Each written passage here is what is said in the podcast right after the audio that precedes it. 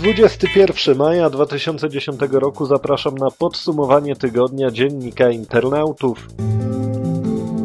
Mamy powódź i dotyczy ona także firm z sektora usług informatycznych i telekomunikacyjnych.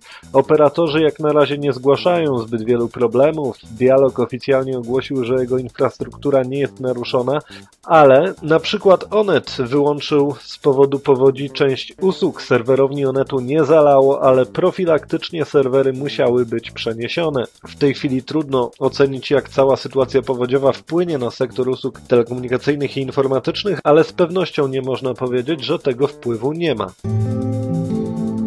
Faktura przesłana faksem lub w pliku PDF daje podobne uprawnienia jak faktura przesłana pocztą. Tak uznał Naczelny Sąd Administracyjny, który uchylił wczoraj wcześniejszy wyrok w USA w tej sprawie. Takie orzeczenie ma ogromne znaczenie, bo konieczność przesyłania faktur pocztą tradycyjną oznacza ogromne koszty dla przedsiębiorców.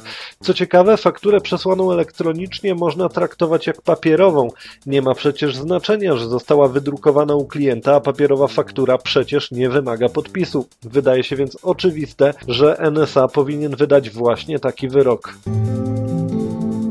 Sejm znowelizował w czwartek ustawę o kontroli skarbowej, która ma ułatwić inspektorom skarbowym walkę z szarą strefą w handlu internetowym. Nowelizacja nakłada m.in. obowiązek współpracy z fiskusem dla wydawców, redaktorów, nadawców programów radiowych i telewizyjnych czy firmy świadczące usługi drogą elektroniczną. Podmioty te będą musiały udzielać szczegółowych informacji o firmach i osobach korzystających z ich usług. Jeśli tych informacji nie udzielą, grożą im kary. Aż 10 firm zaangażowanych było w zmowę cenową na rynku pamięci operacyjnych. Komisja Europejska długo prowadziła postępowanie, jednak opłaciło się ono. Stwierdzono naruszenie unijnych przepisów i nałożono wysokie grzywny. Kartel według ustaleń Komisji Europejskiej funkcjonował w okresie od 1 lipca 1998 roku do 15 czerwca 2002 roku. Współpraca w jego zakresie polegała przede wszystkim na wymianie tajnych informacji, między innymi tych dotyczących cen. Decyzja Komisji dotyczy firmy Micron, Samsung, Hynix, Infineon, NEC, Hitachi, Mitsubishi, Toshiba, Elpida oraz Nania. Najwyższą karę zapłaci koreański Samsung ponad 145 milionów euro. Dla jednych rewolucyjny, dla innych tandeciarski najnowszy gadżet Apple, czyli iPad, pojawił się w polskich sklepach jeszcze przed premierą na europejskim rynku. Pierwsza sieć sklepów, która pochwaliła się iPadem w swojej ofercie to Wobis. Urządzenie kosztuje, uwaga, 2699 zł.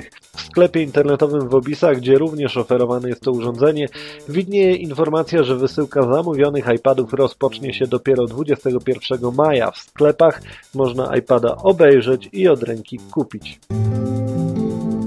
Ten tydzień zdecydowanie należał do Google, a to dlatego, że 19 i 20 maja trwała konferencja Google I.O.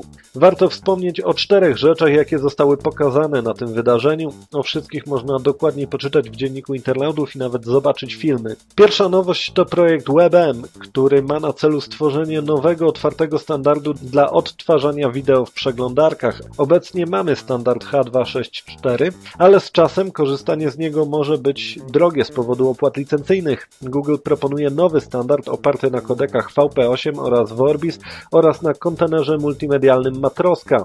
Projekt już wspiera Mozilla i Opera, a także producenci sprzętu. Druga ważna nowość z konferencji to Chrome Web Store, czyli planowany przez Google sklep z aplikacjami webowymi kojarzący się nieco z iTunes. Dzięki niemu Google chce przekonać wiele osób do korzystania z webowych aplikacji i nawet płacenia za nie. Trzecia nowość to Google TV. Usługa, która przyniesie do telewizora część usług internetowych. Użytkownik będzie mógł dzięki niej wyszukiwać filmy z YouTube, sprawdzać pory emisji programów itd. Tak Usługa pojawi się jesienią i wtedy reklamy Google będą czymś więcej niż reklamami internetowymi. Aby korzystać z Google TV potrzebny będzie specjalny telewizor, odtwarzacz albo urządzenie set-top box. Ostatnia istotna nowość z konferencji to nowy Android 2.2 o nazwie kodowej Froyo. Ten system daje deweloperom wiele możliwości, będzie szybki, będzie wspierał Flasha, będzie umożliwiał tworzenie kopii zapasowych danych, ale co chyba najciekawsze, pozwoli na stworzenie przenośnego hotspota za pomocą telefonu i podłączenie do niego na przykład laptopa.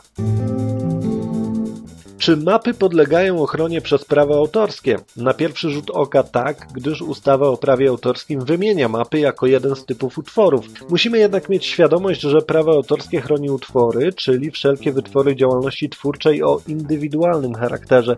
Pada więc pytanie, czy mapa jest takim wytworem? Częściowo odpowiedź możemy znaleźć w dzienniku internautów w tekście na temat firmy Map1, która uczyniła sobie źródło dochodów z tego, że internauci czasem publikują mapy na swoich stronach. Wielu internautów w publikacji takich mapek nie widzi nic złego, ale można mieć w związku z tym spore problemy. Więcej na ten temat w dzienniku internautów. Poza tym w dzienniku internautów jeszcze inne ciekawe teksty warto poczytać www.d.com.pl